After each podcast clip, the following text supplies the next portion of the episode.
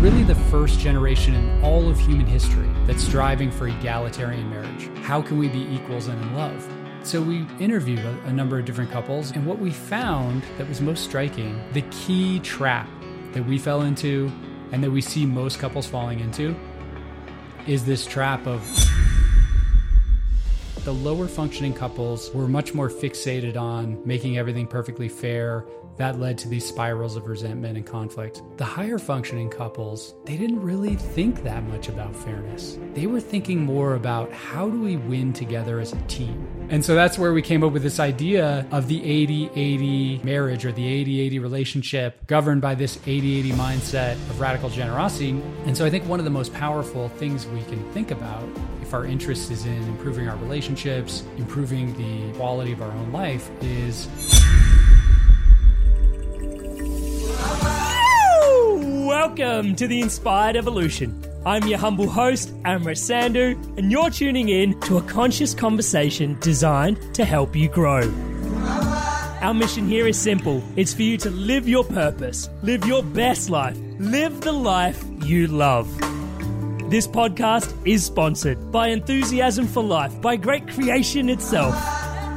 Keep the good vibes flowing for myself and yourself, do us a solid, subscribe to the Inspired Evolution podcast on YouTube, the home of the Inspired Evolution podcast. Now sit back, relax, open your mind, open your heart to this conversation, and stay inspired. Keep evolving. For some reason, the world that we live in doesn't talk about how to really live a healthy marriage.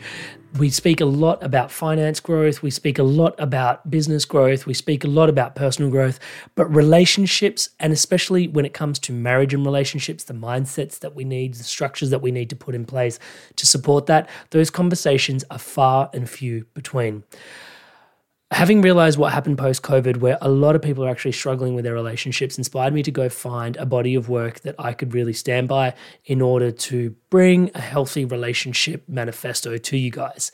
Enter this week's conversation the 80 80 marriage. It's about radical generosity. Generally, people at the moment living in 50 50 paradigms where it's all give and all take on a 50 50 ratio.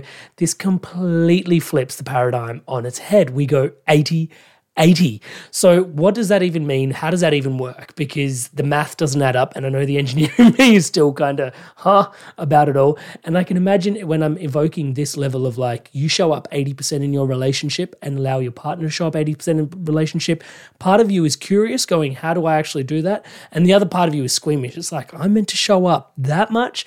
So, this is an incredibly profound conversation about how to live a fuller relationship through the art of giving. And when you think about how much connection is created simply through giving, and just the natural tendency that love has to give and receive, it's actually beautiful. Welcome back to the Inspired Evolution. And with us today to inspire our evolution, we have with us Nate Klemp. Nate, how are you there, brother? I'm doing really well. Thank you so much for having me today. Oh man, the pleasure is all ours. For those that haven't met Nate before, give me two secs, I'll do the honours. He's got his bachelor's and master's in philosophy from Stanford University, a PhD from Princeton University. Um, it would be unfair to mention a bio without sort of paying homage to your deep passion for mindfulness, um, which is something we both revel in deeply. So I'm looking forward to our chat chats around that today. And recently, you co-authored with um, with Kate you're the New York Times bestseller, um, "The 80-80 Marriage," which is a new model for happier, healthier, stronger marriages. Um, and I'm really intrigued to sort of dive deep into having a conversation around marriage today because the concept around 80-80 marriage um, well, it doesn't make a lot of sense when you read the titles. and the book's had a lot of acclaim. So I think breaking it down for us is going to be really useful. But before we dive deep into that, Nate, we've got you here today. You've got, you know, um, your background, you're well, you're well studied, um, and you've got a deep passion for mindfulness. I'd love to just sort of hear from you. What is your like? What's your mission in life? Would you say?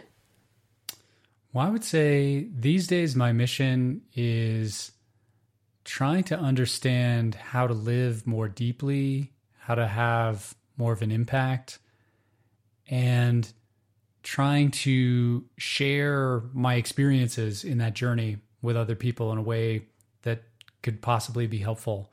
Um, you know, I was really inspired by your. Uh, before the show, we were talking about your story working in construction and and leaving because it just wasn't the right fit. I had a similar version of that because I spent most of my adult life with this uh, dream of becoming a philosopher. And I went to Princeton and got a PhD and I became a philosophy professor. On paper, it was like I was living the perfect life, but it, it actually wasn't perfect for me, you know, and I found myself just in this grind, trying to get tenure, trying to publish articles, and realizing that what I loved most wasn't studying philosophy, but was actually living philosophically, which is a really different oh. kind of thing.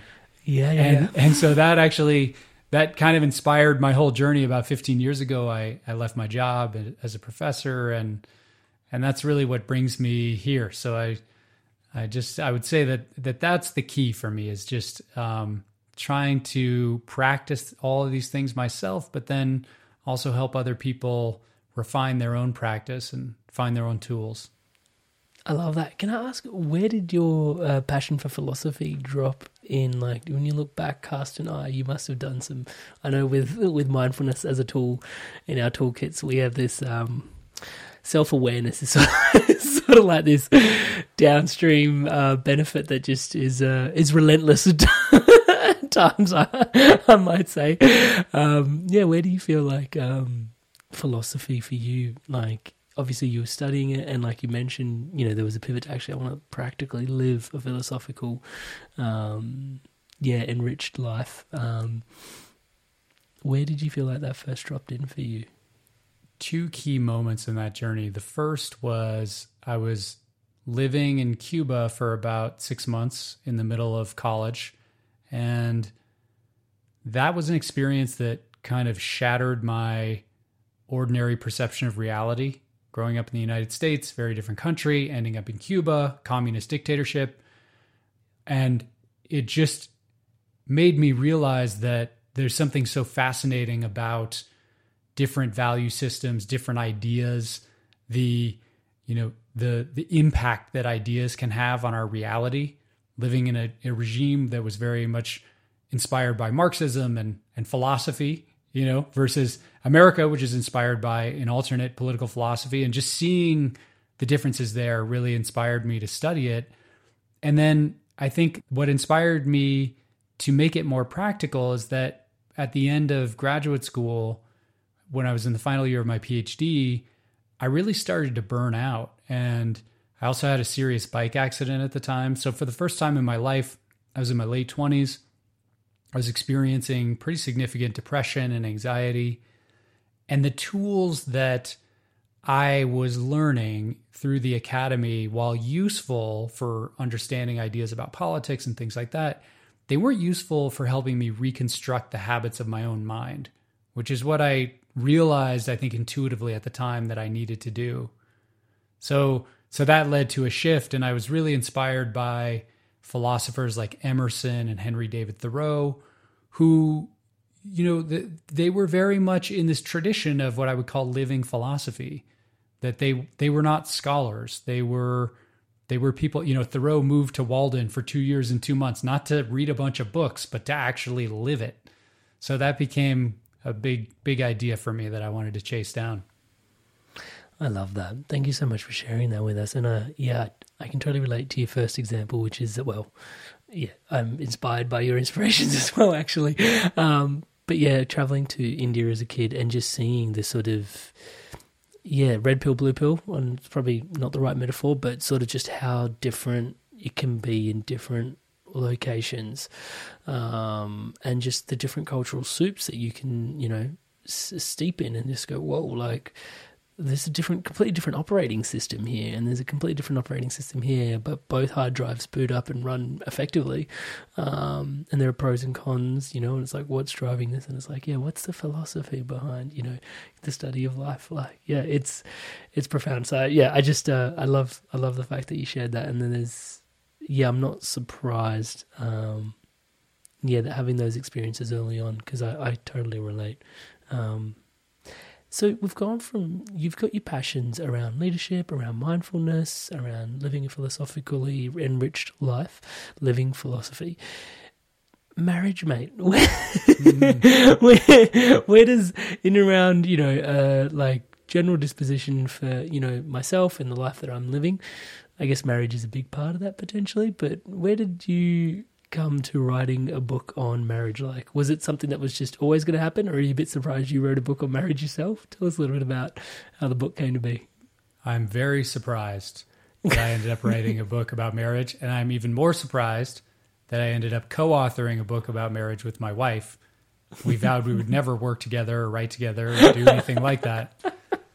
However, we were inspired yeah. because marriage for us was, I think, as for many couples, extremely difficult. And on paper, it looked like we had the perfect connection. We met in high school, we went to prom together, we ended up taking seven years off and then got back together. And um, really, it was kind of like an Instagram worthy fairy tale marriage by all accounts. High school sweethearts. Yeah, exactly. Yeah. But then we actually got married and a couple years in started to experience just really unexpected challenges, conflict to the point where we were very close to divorce. And so after I don't know, a decade or 15 years of being married, we started getting really curious about what were the challenges we were encountering and could we use our own life as a kind of laboratory for coming up with a new and different model of marriage. And part of the inspiration is that we started to realize that we weren't alone in this, that we were interviewing, we interviewed about 100 couples for the book, and we found that almost every modern couple was having a similar experience in that they were trying to create a new model of marriage that was totally different from their parents or their grandparents. Because one of the things that's really unique about this moment in time is that we're really the first generation in all of human history that's striving for egalitarian marriage, for equal marriage. That just wasn't a question for most of our grandparents, maybe our parents a little bit. But as a result, we, we simply don't have a model for how to do that. And the key trap that we fell into and that we see most couples falling into is this trap of what we call it fairness, which is basically you ask the question, okay, well, how can we be equals and in love? Well, the fairness based answer is to say, if we just make everything in our life perfectly 50 50 fair, and if I keep an elaborate mental scorecard of all the amazing things I do and I compare them against my partner, then when we reach this elusive point of 50 50 fairness, like we're going to somehow ascend into the heavens of marital bliss and everything's going to be amazing and we're going to have sex all the time and, you know, life is going to be great. But I think, as everybody knows, anybody who's tried this anyway, that's not at all how it works. It's actually the more we try to make things fair, the more we keep score, the further apart we drift. And ironically, the more unequal our relationship often becomes when it comes to contribution, childcare, things like that. So, so anyway, that was the inspiration. We wanted to figure out this puzzle. If fairness isn't it, if that's not the solution to how to have an egalitarian marriage, then what is? What's the model for modern marriage? I do really want to dive deep into relationship scorekeeping with you because I think as we start talking about relationship scorekeeping, a lot of stuff that is potentially pros and cons of today's models um, comes into light. But before we dive into there, you've touched on a really interesting point, which is the models that we have for marriage. And like you said, we're sort of the first generation sort of spearheading this. I think um, and I'm conscious that we've got you know the male half of having written the book on the episode, yeah. and there's a male here today, so maybe we might be broing out a little bit too much on the, the male scope on um, the lens of marriage. But one of the things I find is even looking back, and you know, I, I end up remarking on this myself, like, and not to say I'm some sort of super dad because I changed nappies, but like my father, my father, my father-in-law, like you know, these people didn't really it wasn't expected of them to change nappy. They were breadwinners, right? So, and not saying changing nappies is like, yeah. But anyway, I think you guys get the point that are tuning in. So, you know, being a hands-on father at home, trying to be a hands-on father, like you know, trying to be a breadwinner as well, and you know, all of the, and trying to manage my wife's breadwinning at the same time as well, and then you know, her relationship, and you start to look at like, okay, and then you look around and say, okay, we now live in these capitalistic nuclear family pods, which are very isolated from wider family in many instances. Um, I've got a lot of friends here in, in Melbourne, which people have actually immigrated from their home countries and they're raising families. Both of them are holding down jobs. They've got multiple kids. Um, and there's no one else other than mum and dad to look after them. And they're now sending kids off to daycare. Daycare costs a lot. And they're in their job, entrenched in their jobs because they need to afford daycare because their kids, and it's just like that's where they get this. And it seems to be this really interesting time to be alive, to be a parent it takes two incomes to support a living in many instances, um, or even here in Australia. I'm not sure what it's like over there. Um, but yeah, it's fine. Uh, we find it very difficult to look at. go, okay, if we had one income, could we support the family that we were the way we wanted to? And it's like mm, there'd be a significant amount of sacrifice. I'm not sure that's what the future looks like that we want. And this is not a whinge fest. It's more of a providing some context to sort of go, this is a very different landscape to the landscape that came before us. And yet here we are trying to step into greater and greater levels, I imagine, of like self leadership and, like you said, egalitarianism and trying to be more equal. Um, but we don't have models and we don't have archetypes to follow. We don't necessarily have leaderships, uh, leaders, leadership or leaders um, to follow that can sort of model that for us. And I find that quite challenging psychologically, if that makes sense. Um, yeah, your thoughts on that? Absolutely. You've named so many amazing things there. I mean, I, th- I think what you're getting at is that we're living at the confluence of a lot of different historical forces. We have the rise of gender equality, which I think we would all say is a great thing, but it's also overturned the historical model. We call it the 80 20 model, where one person, generally the woman, does 80%, the other person, generally the man, does 20% when it comes to the energy put into a relationship, child rearing, things like that. So, so we've got this rise of gender equality. We've got um, all of these sort of economic forces at work, which you're naming, where most couples both people have to work. That's just like the economic reality we're living in. And then on top of that, another thing that you mentioned that I think is really important is the rise of what I might call hyper parenting, which is the idea that as parents now, we are expected to be absolute rock stars. Like we're not just checking the box. We are going to be up in the middle of the night. We are going to be volunteering for the PTA. We are going to be at every soccer game right? So, so you put all those together, and not only that, maybe you layer on one more, which is the rise of digital distraction, device addiction. So now, you know, in our free time and idle time, we're on our devices all the time, but we're also expected to be amazing parents and work and do all these things. It's completely overwhelming. And I think that's the main thing when I talk to couples and I coach couples that I hear is we are just completely overloaded. There's no space. And so part of the reason to have a model is to figure out like how do we be equals and in love, but another part of the reason to have a model is to figure out how can we build a little bit of space into our life so that we actually have room to connect, have room for intimacy because for many couples like there just simply is not enough space either physical space in the calendar or headspace, which is more intangible but but just as important. I think space is going to be a really interesting conversation to have. but I'm conscious that I sort of I sort of I tangented off of relationship yeah, no scorekeeping. So let's tangent. let's let's bring me back there. So relationship scorekeeping. Now, when I started going when I, well, when I read it in your book, it was yeah I some part of me felt really I don't know, I don't say shame, but it was like, it felt like, oh man, I'm guilty of this. and it's, it's, it's an intuitive, I would say it's intuitive. It's just this intuitive thing that we naturally do.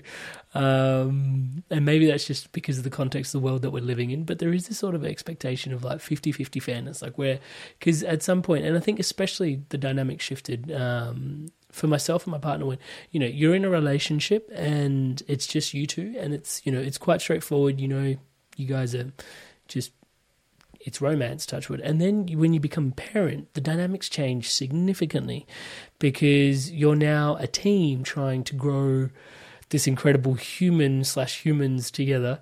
Um, there's much more involved in that, and then that that starts to become I don't want to say more job like, but it, it, it definitely has a sign. It's probably the thing I've found the most responsibility baked into.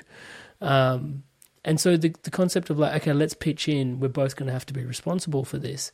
The concept of 50 50 fairness um, is quite intuitive.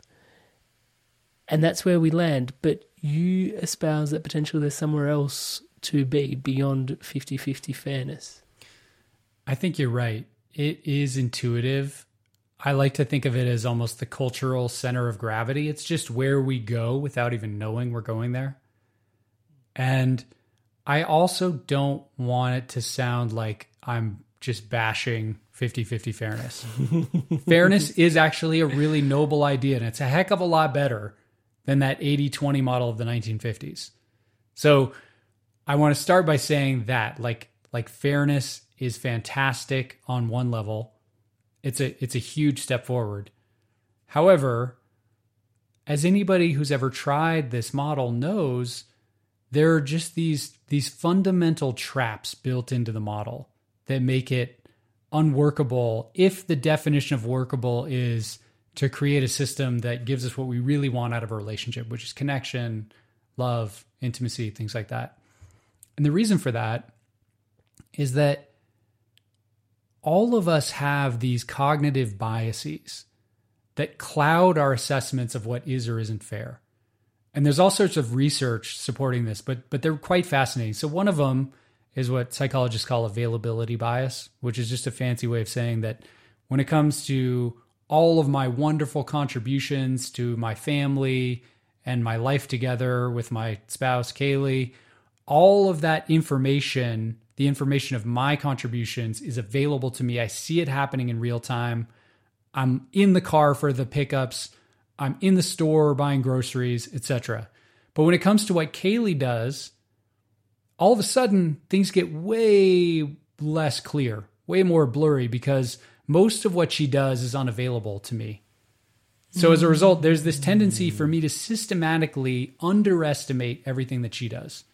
So that's that's one cognitive bias that's at play. But then it gets even worse because there's another one, which we can call the overestimation bias, so in, in time studies research on families, they found that both partners do it, men do it more, but that we have this tendency to overestimate the amount of time we spend on household chores and childcare.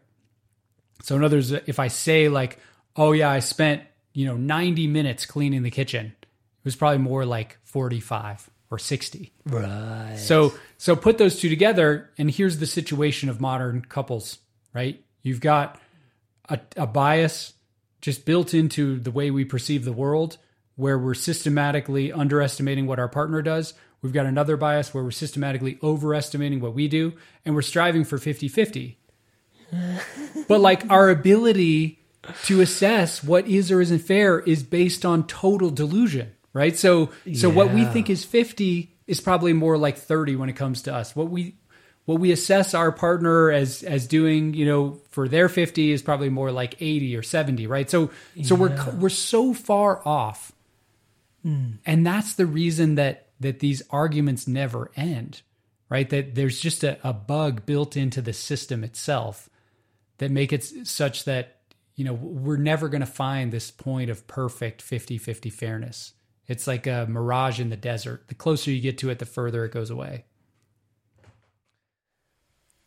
That's profound. I love. Uh, well, I don't love the idea, but I think it makes it really. Maybe the it's just the engineer in me, but to be able to realize that actually we have these biases where we overestimate how much we show up for and underestimate how much actually our partner delivers and then we're trying to actually strive for a balance in between there from our skewed perspectives is actually I don't want to say horrifying but at the same time it's quite a rude awakening actually and part of me actually as you share that um, even though 50-50 does feel intuitive part of me also intuitively knows that as well actually um, yeah as you're sharing that I'm I'm sort of nodding because I'm going oh yeah that actually is probably right like I'm always intimate with the amount of effort and energy that I'm putting in, um, but less. Well, I'm aware of everything my wife gets done, but less cognizant of how much energy and effort that's taking at her end. And yeah, I think with 50 50 also,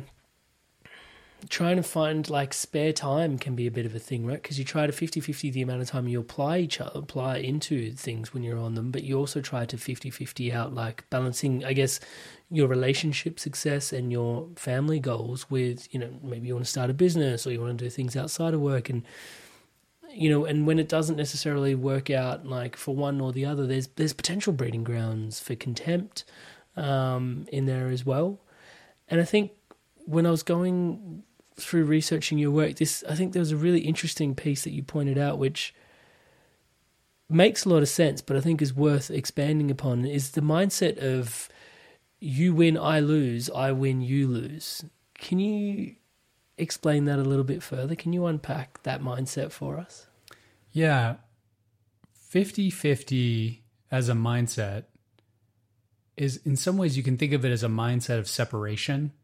And to your earlier point, that mindset doesn't actually fall into disrepair when it's just the two of you and you don't have kids. There are a lot of couples that can live a really great life with this 50-50 mindset where it's just the two of them. And and the separation comes from what you were just talking about where it's this idea that hey we're going to pretty much try to keep ourselves as separate as possible. And you know my success is my success your success is your success. The motto there is something like when i win you lose to a certain extent because you know now maybe i have more commitments on my time. Um, if we're keeping our finances separate, I now have more money than you. I might have more prestige than you, more status than you. Um, so, so it ends up being this kind of almost, almost like uh, competitive in a subtle way model of being together. And we talked to a number of couples who had fallen into this trap, where there was a kind of in-house competition going on and that led to all sorts of fairness fights in a bunch of different domains. And, and one of the things I just want to say that's so interesting about these fairness conflicts is that for many people, they're happening under the radar of awareness. Like we would ask people, Do you fight about fairness? And they'd be like, Nah, no, we don't really fight about that. But then they would tell us these stories where it was clear this is what was happening in the background. And, and so it, it can be helpful just to name that, like, as you were saying, fairness crops up around free time. You know, the exact amount of free time that I have to exercise or work on projects versus the amount of free time my partner has. It could arise in the domain of money, spending habits, saving habits. You know, here I am saving all this money and you went out, bought a robot vacuum cleaner. How could you? Right? That's a fairness fight. It could be around housework. That's where it often shows up. You know, I spent all day working on the house or whatever it is, taking care of our kids, and you you did nothing. Um, so all that's to say, these these fights around fairness can show up in a lot of different domains. Another that i've just mentioned is extended family and friends. This is actually a huge fight for many couples around are we spending the same amount of time with my family that we're spending with your family? Or are we spending more? Are we spending the same amount of time with my friends as your friends? Or are we spending more? So so all that's to say, yeah, like these these conflicts over fairness, they're often difficult to see and subtle. But if you start looking closely, you may find that they're just everywhere. Yeah. One of the other ones that you mentioned is actually um, blame over past harms is when I was making notes was really interesting because I actually as as a coach myself, I start seeing like people find it very difficult to let go of that stuff in relationship. We're talking about relationship scorekeeping. People are keeping scorecards of not just like the last week or two weeks of, you know, oh yeah, I've been doing this, I've been doing that, and I'm doing this today, and you're doing that today. But actually, the scorecard is goes way back. It, yeah, and that whew, that stuff's intense. Um, yeah, it's it's baked into so much that we do, and I, I, love what you said as well. Like we, even though we may not, when you ask people the question, are you relationship scorekeeping? Like, oh no, we don't do that. But when you start to look at where our frustrations arise from, whether it's you know, like you said, the domestic household chores, where we spend time with our different families and friends, money issues, where we spend our free time, and yeah, I think there's um, yeah, you can start to sort of see, oh, our frustrations are arising from this this mini expectation to sort of bounce off of relationship as a conversation and just back into your um, interest in mindfulness and, and, philosophy. Expectations are they as um, as loaded as they seem um, for navigating a, a well lived life, in your opinion? Mm. Expectations are are definitely always there. I would almost say that expectations are similar to mindset in the sense that our mindset I think of as our the glasses we wear for perceiving reality. The beliefs we hold about reality, the value systems we hold that sort of organize our perceptions of what's happening in our life. And so I would I think of expectations as almost like a subset of our mindset that the way we perceive the world, the way we look at things in our life, it's it's always shaped by certain expectations that we have. And so I think one of the most powerful things we can think about if our interest is in improving our relationships, improving just the quality of our own life is what is our current mindset? What are the glasses through which we view our life? And are there ways in which we can shift our mindset such that we can live more skillfully or we can experience more moments of joy and things like that. And I don't know if you're familiar with, there's a woman at Stanford University, Alia Crum, whose research is just totally fascinating. It's all about mindsets. And what she finds is that mindsets are everywhere, and mindsets actually have profound implications. They actually change the functioning of our body. So, like, one of the more interesting experiments they did is they had people come in and they had them drink this protein shake. And the first week they said, hey, this is like a really, you know, good for you, low calorie diet protein shake. And the people would drink that protein shake. Great. They'd come in the next week. They'd say, oh, this is the decadent, indulgent, high fat, high calorie protein shake. And they would drink that. Now it was the same shake. The only thing they did was give them a different mindset about the shake while they were drinking these milkshakes, the researchers were measuring what was happening in the bodies of participants. And they found that the mindset around the milkshake they were drinking changed the way their body metabolized the milkshake. So when they were told this is an indulgent, high calorie milkshake, they produced something like three times as much ghrelin, which is the main hormone that that sort of controls your your appetite and satiation. And, and so it was this crazy finding that if you eat food with a mindset of like, this is enough, this is going to satiate me, you're not going to be as hungry afterwards, which means you're not going to reach out for more food, which means you're, you know, you're going to be able to lose weight easier, all those things. So to me, that's an illustration of just like the, the profound power of mindset and expectation. And so if we think about our relationships, if we think about our life, there are all these mini mindsets that we have that are shaping our perceptions, that are loaded with expectation, to get back to the original root of the question. And so so that's where I think it can be really fun to play with like, well, okay, what if I play with some of these mindsets and and find some mindsets that that have expectations that are going to serve me more versus expectations that just constantly leave me disappointed and and let down and feeling bad about myself. I think that's a perfect segue into us going into mindset because we've gone we've talked a little bit about the 2080 sort of mindset that we had in like you know like you said the 50s where, where things are you know I don't say chauvinistic, but patriarchal. Uh, Yeah. there's probably a term out there that, that fits that Yeah. fits for it, right? Right. Um, and then we've gone to a 50-50 where where we're both, yeah, and we've talked about some of the pitfalls in that space. The mindset of radical generosity. Tell us about what radical generosity means to you, and potentially, yeah, what 80-80 means. Yeah. So yeah, this is the big shift, right? I've been trying to make this argument thus far that 50-50 while a huge advancement is loaded with all sorts of traps that can keep us caught in conflict and unnecessary arguing, things like that.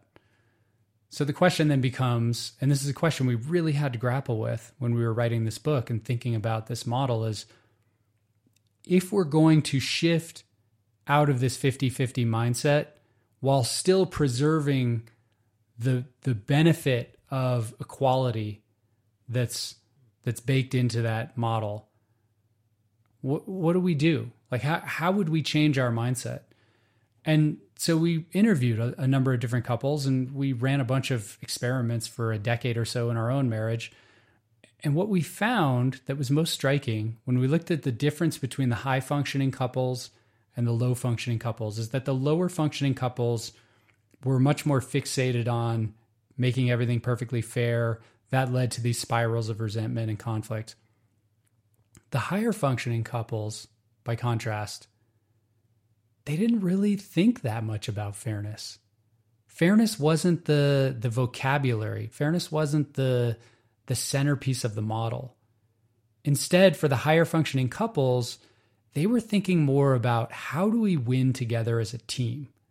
So, to your earlier point, it wasn't this individual turf war between partners. It was more, hey, we're a team.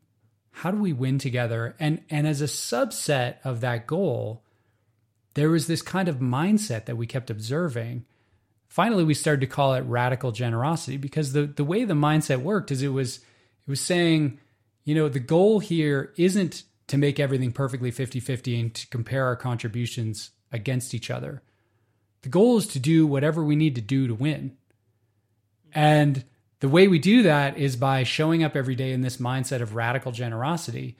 And so numerically, this is where things get a little freaky, right? We thought, well, it's kind of like showing up every day trying to contribute 80%, right?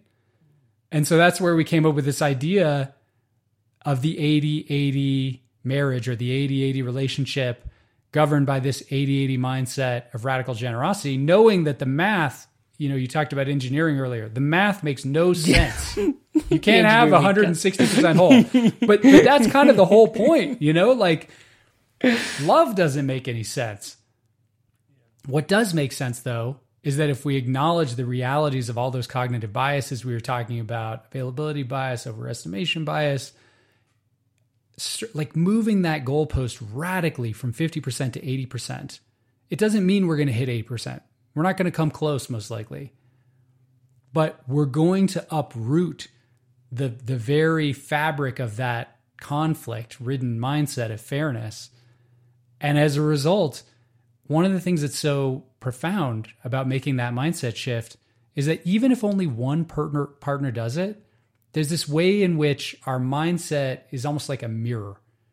You know, so so so our mindset as an individual is likely to be mirrored back to us by our partner. If we approach our partner through the mindset of fairness and resentment, they're likely to show us fairness and resentment in return.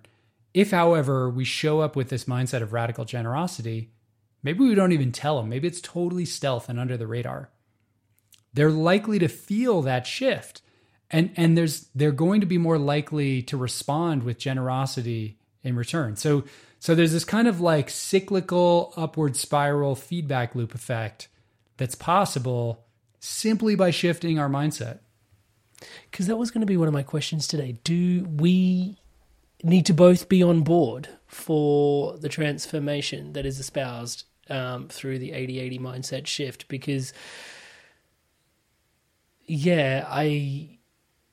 I guess as I started to really listen to what you were saying just then, I guess the true spirit of generosity is actually taking a risk on just showing up and seeing where it goes. Because that's true like when you're really being generous and when you're really donating to charity it's like that bit that hurts a little bit you know like it's a little bit uncomfortable but it's probably the right thing to do you know? It's you know i've been blessed touched with abundance and so you know that's probably the right amount to to give away you know touchwood um and so yeah i can probably imagine it's quite difficult to believe or yeah to that actually i'll just show up an extra 80% and you know trust that the other person will meet me well again i can't use the word halfway anymore mm.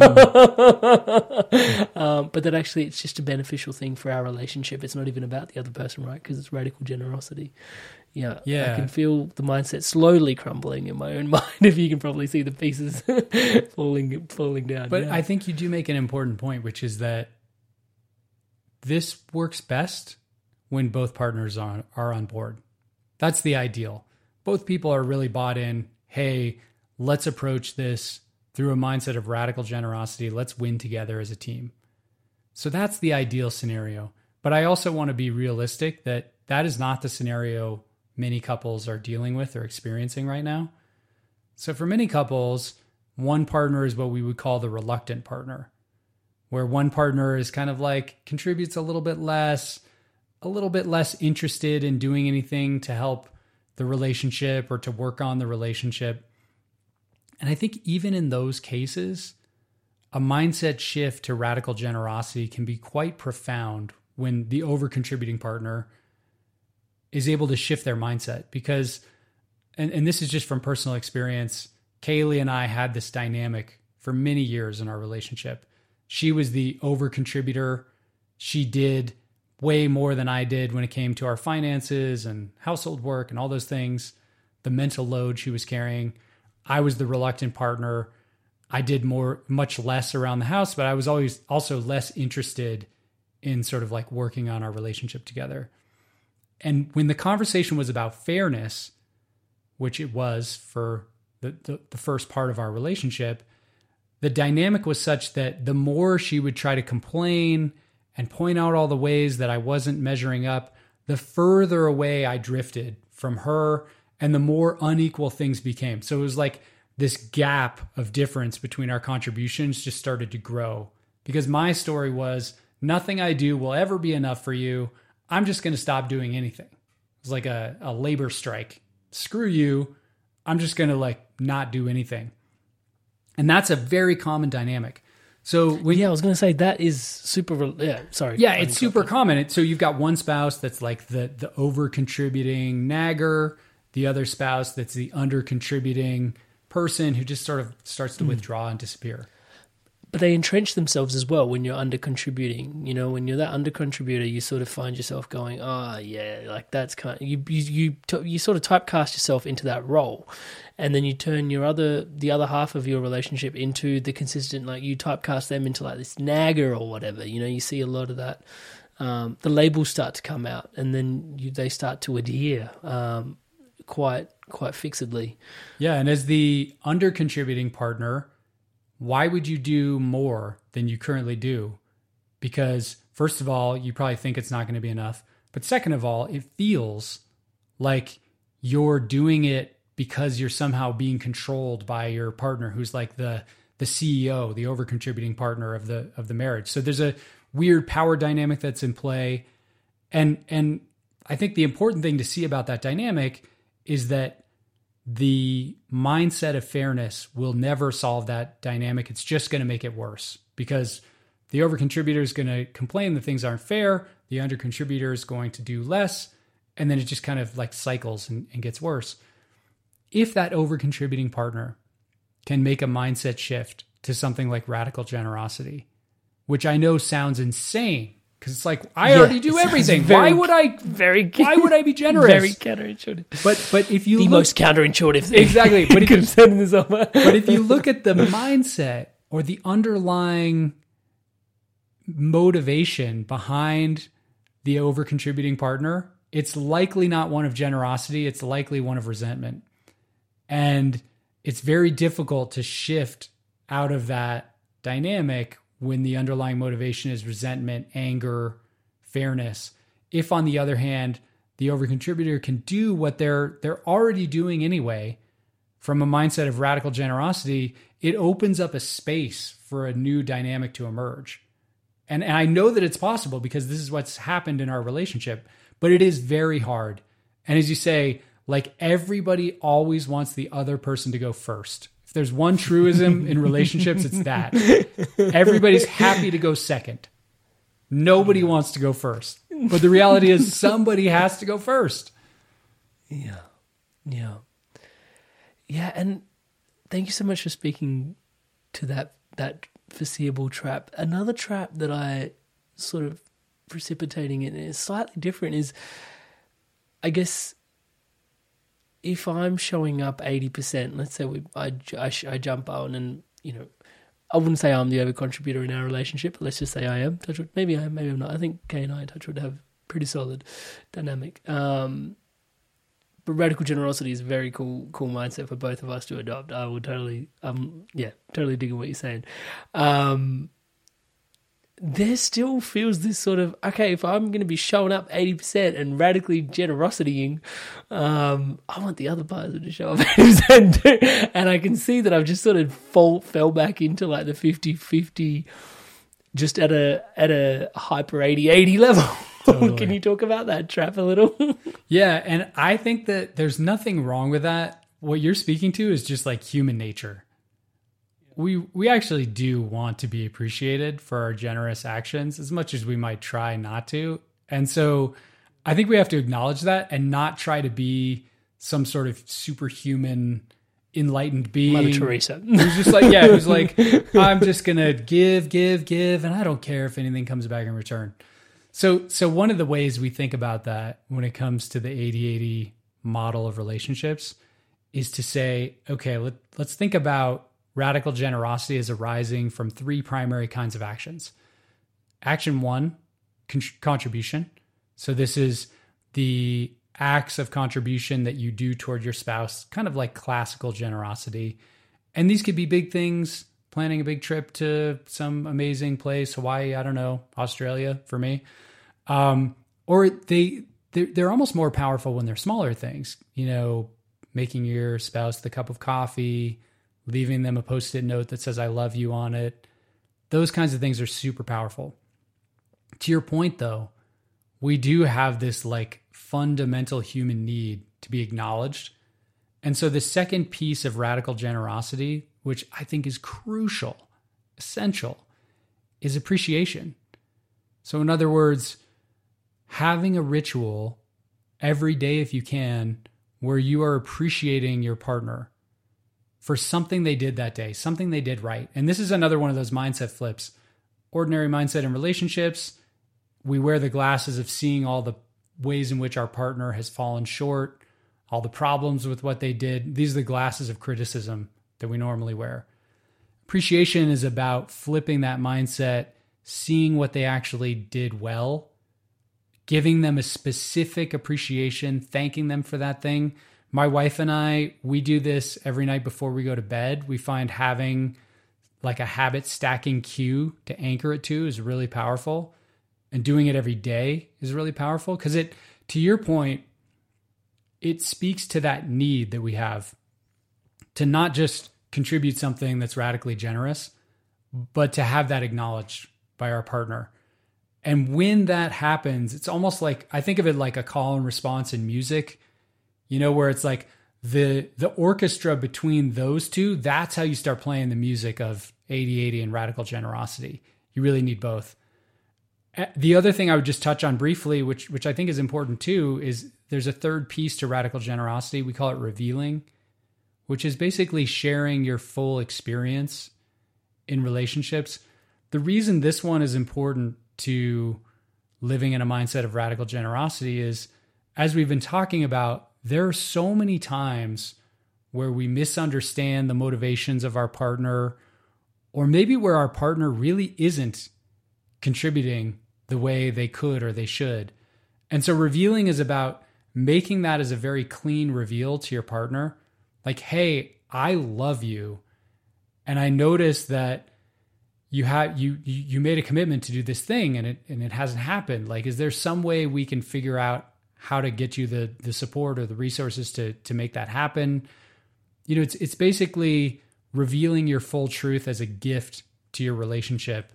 And, and so really it's like those three pieces of radical generosity are the keys. And and and that's how we can kind of overcome that worry you have about you know all i'm doing is giving and getting nothing back. Like how how does that work? Well one antidote to that is appreciation. The other antidote to that is revealing. When you feel like you're getting nothing back to actually reveal that because that's true for you. And if you don't speak that that that's also going to have an effect on your relationship. Yeah incredible. That definitely speaks to that fear. The I think contribution makes a lot of sense to a lot of us. Well, maybe I'm biased; it's my second highest value. So, nice. I I, um, maybe it's maybe it's just um, yeah, maybe it's just me when I'm tuning in. But I think contribution, like you said, um, it's it when we talk about generosity, it seems to make a lot of sense. Um, it's innate. The two things seem very very well coupled together, and I love your example of like the big the big examples, but also the small ones. You know, just like totally yeah, just grabbing a cup of coffee and just you know putting it on their bedside table sort of thing like just those little little bits and pieces that you can do throughout the day post-it note sounds really fun as well so yeah um but I think in appreciation, um, and I think there's definitely more we can rabbit down into revealing. But I think with appreciation, let's start there, because um, there was a really awesome example that I I think was Kelly speaking to it, um, where yeah, you she walked into a room potentially, and I'm not sure if this was her example, she was referring to example, but saw was it yourself or someone playing with the kids, and she was just like, oh, they've just been playing this whole time, and then it's just like you know, and there's that natural, just like, and I've been out doing this, this, this, this, this, speaking to those biases that we had earlier. Is are you, are you across what I'm referring to? Uh, yeah, I know exactly what you're talking about. Yeah. Can you can you give us that? Can you share just with acknowledge like how appreciation can really how it takes work to actually click in the mindset um, of appreciation and how she did that in that instance? Yeah, the example in, in that particular instance was, and this was actually a, a different person, so this wasn't Kaley, but the okay, cool. Sorry, um, yeah, I, no, it's all good. To, the yeah. the woman in the relationship comes home. She's been walking with a friend, and the house is just a mess. Her husband made pancakes with the kids. They played dress up. There's costumes all over the place, dirty dishes all over the place. And so what happens yeah. in the mind of an ordinary human being when when they walk into that? Well, our default way of seeing that situation is to probably say, "Oh my god, this is such a mess. You need to Shit. clean this up. yeah, How could you do yeah. this?" Right? It's like this this critical mindset and and this is male yeah. or female. The, the, genders I think are irrelevant here, but irrelevant. But, yeah, but that's the way we just see our life for the most part. Is we we sort of have the, the neuroscientists call it the negativity bias of the brain. Right? We just we're wired to see what what's wrong or potential threats because that's how we survived thousands and thousands of years ago. It was a adaptive trait. The alternative to that, the appreciation mindset, might include walking into that scene, having that reaction, but then taking a step back and thinking like, okay, house is a mess. Yes. But I just had the chance to walk with a friend and man, it looks like they had a good time. And maybe I make the clean reveal like, hey, it would mean a lot to me if you guys cleaned up the mess. That's just a whole different energy to walk through the house in than this place is a mess. What were you doing while I was gone? Right? Like it's a it it's the spirit of appreciation which just has this way of kind of shifting the underlying culture of a relationship. Yeah. And I can see the and thank you so much for sharing that because I can see the amount of work that takes internally, right? Because you, you have your natural default mode network kind of going, and then it's like, actually, what is all the silver linings to all of this? And it's actually there's a lot of silver linings. Actually, there's more silver than dark cloud. You know, um, yeah. And I find that really useful because, like you said, there's this natural human proclivity that we have when we walk into a situation to go, "This is wrong, that's wrong, this doesn't work, that doesn't work," and then all of a sudden you remind yourself, it's like shut up, Amrit. You've got kids, you know, like touch wood, you know, and touch wood, it is a blessing because some people don't have, you know, and they try and they try and they try. And it's like the things you're complaining about. And it's not to say that, you know, bury your feelings. Um, but yeah, I think the, the ability to look at what, yeah, the glass half full, the optimism bias is always available to us and learning to appreciate more. And like you said, the energy that you walk through with, um, yeah, I love the way you describe that because that makes it super palpable. Yeah. Well, and that's where I think that ultimately if we strip all of this down to the bare foundation, your marriage practice or your relationship practice is a mindfulness practice. Because as you've been talking about, like in that moment where you walk into the house and your habitual thought stream is swirling, it's mindfulness that allows you to take that step back, see that you're caught in the swirl, and then shift to an alternative possibility and that's really like the essence of the practice. And so Kaley and I talk about how to this day, we've been working on this project for, I don't know, five years. We've been married for almost 20 years. To this day, we constantly get caught in that 50 50 mindset. I'll be doing the dishes after I just cooked the meal and she rolled in from work, thinking to myself, I'm doing everything here and and so it's it's the mindfulness that allows me to see in the moment like okay that's 50-50 what if i were to shift to radical generosity? So yeah I, I think that's where these two things really converge for me that if you don't cultivate some sort of mindfulness practice where you're able to see eh, the researchers call this meta awareness you know see the contents of your mind with a little bit of separation if you can't see that, then those habitual patterns will just run the show. And you can have all the marriage tools in the world. You can read every marriage book there is. It doesn't matter. If you can't interrupt those patterns, you're not going to get it off the ground. Yeah, I love how you couple those two things together. They seem, yeah, the the the place I call it is like the observer. Um, yes, and without stepping back into the observer, it's yeah, you're just in the noise. Totally. you can't really ping signal what signal and yeah, I um I really appreciate you sharing that. That's landed really deeply. The other piece and appreciation that I really took away, it's it maybe uh, I'm a little bit yeah, nervous to sort of say this out loud because it's it's a simple one. yet actually it meant a lot to me and maybe it's too simple to talk about, but we're going to talk about it because it's Inspired Evolution podcast. I can talk about whatever That's I want. Appreciation. Just ask. Like you mentioned it in the book. Like you can just, like, dude, ask for appreciation.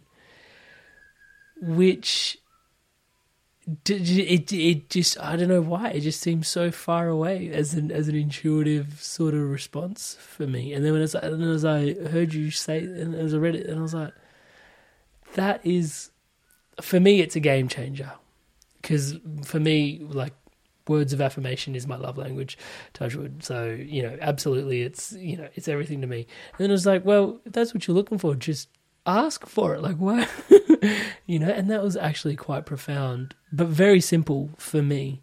Um, can you expand on that for us potentially? What you're talking about, I think of it as the advanced appreciation practice. It's relatively easy for most of us to appreciate our spouse, to say, hey, you know, I, I noticed how much time you spent with our kids. I, I really appreciate you for that, or whatever it is. What you're talking about is maybe 10 times more difficult for most of us, which is those moments where you really want to be appreciated. You put in a lot of work. For whatever reason, your partner hasn't acknowledged it, maybe hasn't even noticed it. And our default habit in those situations is to almost get passive aggressive. To almost Contempt yeah, to ways. just be yeah, like, yeah. oh, if you're not going to acknowledge me for that, then screw you. I'm not going to do that anymore. I'm not going to work hard like that anymore. You know, it's it's it's this like this energy that that's going to create a, a kind of cycle of of conflict and resentment and things like that. And so the alternative path is to, as you say, ask your partner for appreciation. And it sounds simple, but if you've ever tried that, it is so vulnerable to make that ask. And it's actually difficult, we found, to make that ask in such a way that your partner can hear it coming from a place of love. Because for your partner, if you say, you know, I worked my ass off all day getting ready for this dinner party and you didn't say anything, I didn't get a thank you from you, right? If if that's the vibe, we know exactly what your partner is going to do. yeah, yeah, they're gonna they're gonna attack back. You're gonna be in a long fight. Hundred percent success rate. exactly. so so this is a really delicate one. That's why I think of this as the advanced practice. It takes so much skill and precision to do it right. That that the ask has to come from a place of love. To you know something to the effect of, "Hey, I just wanted to let you know." I've been working really hard getting ready for this event for us.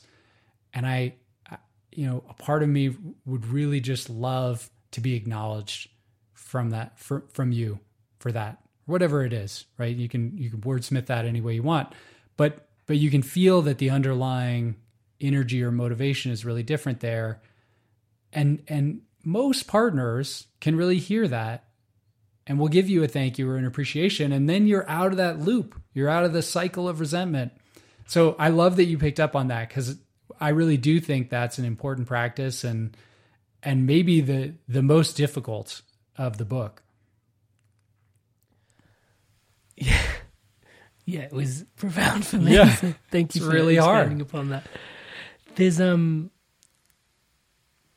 there's something I want to talk about there because like you just described something really interesting because one of the things I got certified in is is gene keys and I'm not sure if you cross it but there's this one of the sequences in the gene keys is relationships and at the heart of a lot of the stuff there is is tone really Yeah. like successful relationships like tone is a huge thing Totally. that comes out of that body of work. Um, and I and yeah, I'm realizing if I can get this orchestrated correctly in my head before I say it is from a 50-50 stance the tone that I come with is very it's that mindset we described before. You win, I lose. You know, it's like this. Hey, can I get some appreciation here? Because I've been, you know, and the tone's already off to a galloping cadence in the direction that it potentially isn't going to. Yeah, it's not team oriented. Yeah. Um, whereas if I'm grounded in a place of, hey, like I have been doing a whole bunch of stuff and appreciation is my love language, and there'd be, you know, words of affirmation is my love language, and I could really just use some acknowledgement in this moment, like that'd be really awesome. And just realizing that I'm coming from a place of radical generosity because I've been giving a lot and I'd love to just fill up the cup with a bit of receivership and then, you know, go back to and I can sort of see just the mindset of 50-50 versus radical generosity, the different tones almost that they carry as a frequency and then also what they elicit within us, the way we end up communicating and the importance of the tone of our our voice and the way we communicate as well. Have I pieced together what I'm articulating correctly? Has it Yeah. your No. I, I think you're onto something really interesting. Actually, it's the first time anybody's asked me a question like that or made that observation. Because you're absolutely right. There there are these two different energetic frequencies. And if you think about that 50-50 scorekeeping fairness frequency or tone, I almost think of it like that's the vocabulary of a legislator or a litigator Yeah. or an accountant right like these are these are the models we have for dealing with fairness it's like the two party heads on opposite sides trying to negotiate a compromise that's bipartisan right? It's like Your Honor. you no that's not fair. We can't give you that. What can you give us right? You know or the two accountants trying Yeah. to figure out how to merge you know these these these two ledgers together right? It's it's just like this very kind of instrumental like cold you know negotiation based way of talking to each other not surprisingly there's not a whole lot of love there it's not a whole lot of like kindness happening in that vocabulary So I what I love about your observation there is that there is a way in which when we shift to something like radical generosity as our mindset, the tone of the conversation, the energetic sort of frequency changes because now it's coming from this place of love. You know, and just as you were saying, it's so different to say, it's not fair. I did more than to say, I love you. And God, I just feel like I worked so hard on this and I would love to get your appreciation. Like, you can just feel the difference. You know, even as I say them, I can feel the difference in my own body. I mean, the the contraction of the first, and I kind of tighten up and I get ready for a battle, and it's like, yeah, we got to like fight this to the death. You know, litigate this versus this more open, expansive, like, hey, let's let's figure out how to find a place where we understand each other, come back into connection. Like that's that's what this is all about. And if it's not about that, like why else would we be with another human being? You know, it's I don't know. yeah, thank you so much for expanding upon that. Yeah, I, I love um, that observation. Yeah. It's so so deep, so rich. Yeah. Touch wood. Thank you. So, revealing, I think, it has a similar vein to it because, yeah, I, I, I think it also requires. Uh, yeah, I think revealing's probably the least obvious of the three parts of radical generosity. Um, or I want to say obvious, probably the least intuitive part of of um, of the three. And you mentioned it um, lightly earlier, but I'd love to sort of rabbit down there a little bit as well because I think it's yeah, it's important because we've mentioned the word and contempt's a heavy word, but you know maybe a softer version of contempt, but I'm going to use the word contempt because it speaks to the frequency of it a little bit. You know, we walk around like having done so much sometimes, and then we're like, oh, um, there was no acknowledgement there, you know, or, and it's not you seeking appreciation, but it's just like, hey, like, this is how I'm feeling. Um, or, and that takes, it's, it's so much easier sometimes to even not say things because you're just like, where is that conversation really going to go anyway? And where time poor because, like you described before, we just don't have time for each other. And you know, maybe this is an opportunity where we can bring that thread of space, that space that we mm, opened up mm, earlier, yeah. back in a little bit because, yeah. But um, yeah, like, can you practically ground us into what revealing really looks like? Um, yeah, absolutely. Well. Yeah. Well, to your point, I think the experience of many couples is it's like you and your partner are living in these different worlds and revealing is what connects those worlds together so that you really have a sense of what's happening in your partner's world. And so there are really two sides to revealing. On the one side, revealing is is about just telling your partner what's really happening. Like what's really going on one level deeper than just surface level events. One of the traps that I think a lot of couples get caught in, Kaley and I call it talking about the weather, where you don't see your spouse all day or your partner all day. You have this rare time together and you end up like talking about the weather. Like, God, it's windy outside. Yeah, it really is windy. You know, oh, did you see this happened in Congress today? Oh, yeah, yeah. You know, it's like, not that there's anything wrong with talking about the weather. It's fine. But it's like the weather has nothing to do with what's really happening inside of you. and the weather, it's going to be hard to to like bring those worlds together. So on one level, revealing is just about creating habits around the kinds of questions you ask each other such that you're talking about more than just the weather. Hey, what's really going on? What what are you excited about? Like what's what's happening in your inner world? What's happening on planet you today?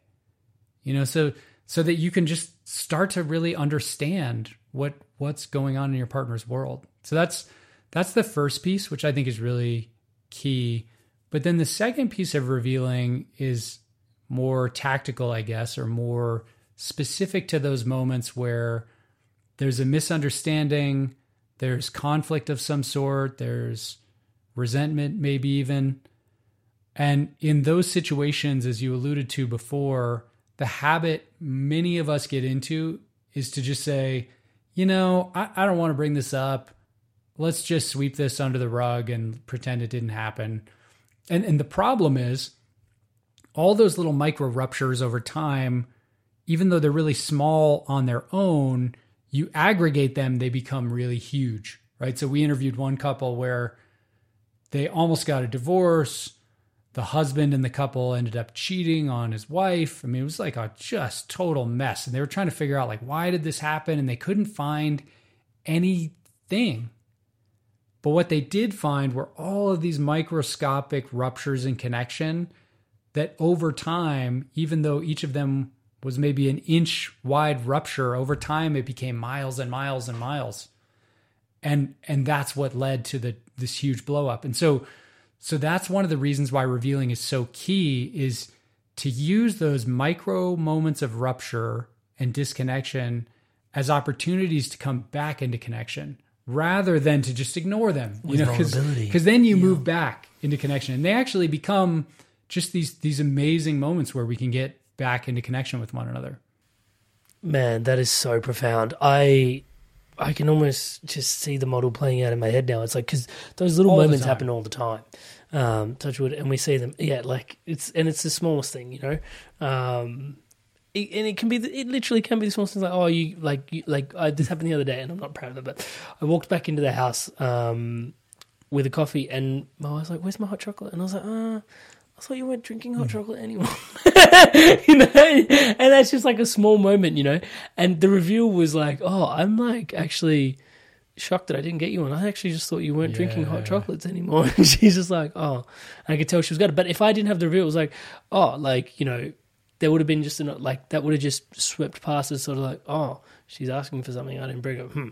you know, and then that would have been a riff had it not been revealed what was going on in my inner workings. And it takes a little bit of vulnerability for me to go, oh, like how dare you? Like, because there would be some version of Amrit somewhere out there in the world that goes, hey, had like I was just getting a coffee for myself. I can't even get a coffee for myself. exactly Yeah, you yeah wanted you could play that like, whole you know, conversation out we all know how thankfully that would go yeah yeah so many different ways.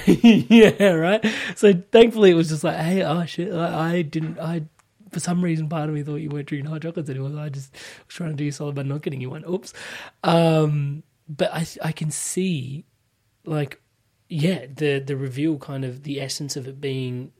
Yeah, connection. You Yeah. mentioned that word a couple of times in your response just then, um, and how like that's fundamentally what it's driving. And obviously, I'm biased; it's my highest value, so connection. You know, I'm looking for that everywhere. But um, well, and um, uh, yeah, just seeing that when you reveal, you provide more connection.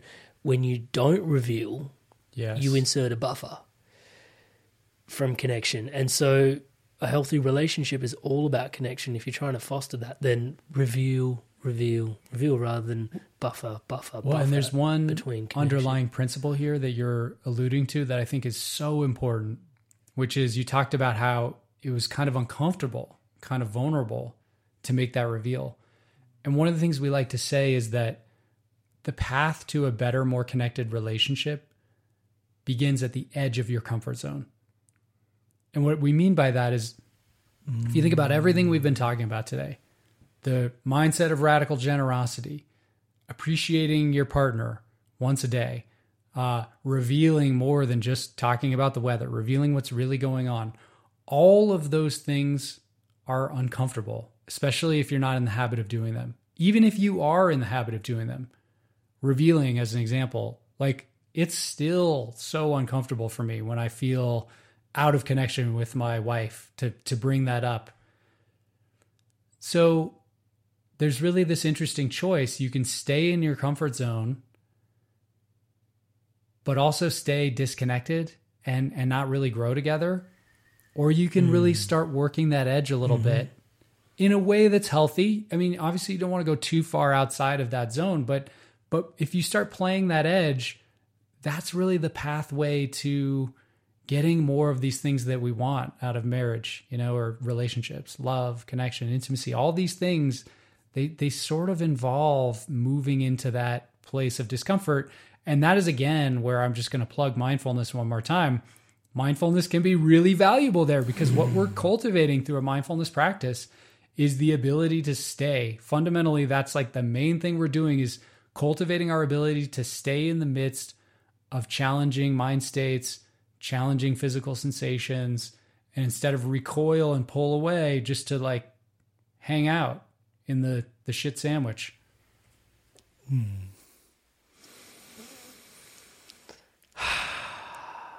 I think this is a perfect juncture to thank you for your time here on the episode and the podcast and conversation. But before I let you go, just in true Amrit, you know, gregarious fashion, and trying to make the most of every moment. Um, before you wrote the book, 8080, which we will put a link to the show, like in the show notes below for people to please go check out. Um, yeah, and even on that note, like we we discussed a lot around the mindset stuff in the book today, but there's a whole area that we've left grayed out around the structure stuff. So there is plenty more for people to uh, to dive in deeper how to practically implement um, the stuff we're discussing here. And again, I definitely want to thank you for writing the book. But before I get to the opportunity to thank you for writing the book and your time here today, people told you not to write the book. People forewarned you not to do this. Can you describe a little bit around sort of the taboos that you face? Because you got like you've written, you're a writer. You've written about plenty of things. But when you came to relationships, somehow yes, that wasn't. That was cool. one of the most interesting uh-huh. parts of this process for me I've written books about mindfulness, I've written books about politics. At no point did somebody say, like, ooh, you don't write about mindfulness, don't write about politics. But when it came to this book, I had so many versions of the same conversation where somebody would say, Oh, you got to be careful. You know, I had these friends, they started a relationships podcast, and one year later, they got a divorce. You know, the assumption being that somehow by writing about something like relationships, you will inevitably like cast a spell over your own relationship and you will be like on this inevitable fatalistic path to a divorce and you know your life unraveling. And it was surprising how much that came up. The other thing that came up a lot was you know with other books that I've written, people would be like, "Yeah, I got Nate's book. It's on mindfulness, blah blah blah." With this book, there were a couple examples where, you know, one woman told us that her husband saw our book in their Amazon cart and was like, Do we need to talk? Are we getting a divorce? the, the, the learning was just that there's this stigma around relationships that, you know, there's somehow this assumption that, like, it should all be totally easy. If you need to buy a book on relationships and marriage, boy, you must be totally messed up. But we don't think that about other things. We don't think that like parents buying parenting books, you know, are like abusing their children. We don't think that like leaders buying leadership books are are like you know the worst CEOs in all of human history. Yeah. And yet we hold this view about relationship books. It's it's totally bizarre to me. So these were two things that were just really funny and interesting. And one of the things I take on as my mission is to try to deliver the message that like trying to be better at your relationship is actually just a fundamentally sane thing to do. This is really hard. It's probably harder than running a business. it's probably harder than managing your own mind. So yeah. like why wouldn't we try to get better? Why wouldn't we use a few mm. tools? Yeah. And that leaves me with a point that I came into today's podcast with is, you know, following your work, you know, mindfulness, breath. I'm sure, you know, we probably share the reflection that these are things we spend a lot of time in. Like our mind is something we have an like such an intimate relationship with. Have, it's not taught in schools. you know, breath is something we do every moment of every day. No one sits down and goes, "This is how optimal breathing actually is." You know, um, and then you stop to think and like you know, touch wood. I've been reflecting on this recently. There's going to be a point coming up in my life at some point where I've spent more time touch wood with my partner than I haven't in life. You know, being alive and you know touch wood and everybody's got a different relationship but for like you know that's something that i was reflecting on. And from that point it was like wow and no one actually taught me marriage. Like no one yeah, it should be easy took a moment to you teach just know how, how to, to do, do it. where it's what if you don't there's something wrong with you right? Like that's just craziness, craziness. oh yeah. And man from that point nate brother i really just yeah from all you like facing down all the taboos for relationship, making it accessible, and writing a book, which, yeah, I can.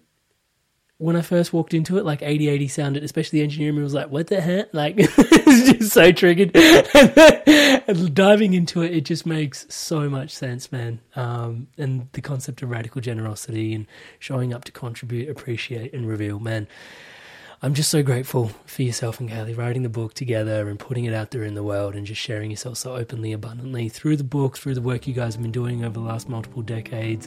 Kaley, obviously, with her Enneagram stuff and leadership and exec coaching as well. But also, man, thank you so much for taking the time here to dive in so deep in this conversation with us here today. Really, thank you, Amrit. I, I really you, appreciate you. I, you so I love what this. you're doing here, and you know, it's it's such a service to all of your listeners. So so thank you for doing what you do, and thank you for having me on. Thank you so much for tuning in to this amazing episode of The Inspired Evolution.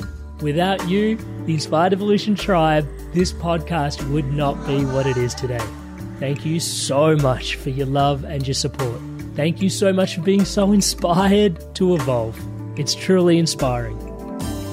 If you haven't already done so, please subscribe to the Inspired Evolution on YouTube, the home of the Inspired Evolution's video podcast. We release inspiring conversations such as this every week, along with guided meditations and empowering insights, all designed to help you grow and evolve. Honestly, your subscription on YouTube to the channel helps us out a great deal. And one of the other benefits, if you're having any insights or shifts from these episodes that you want to chat about, or if you'd like to leave myself or the guest a message, please do so in the comments on YouTube. I truly look forward to hearing from you. And as always, tribe, remember to stay inspired and keep evolving.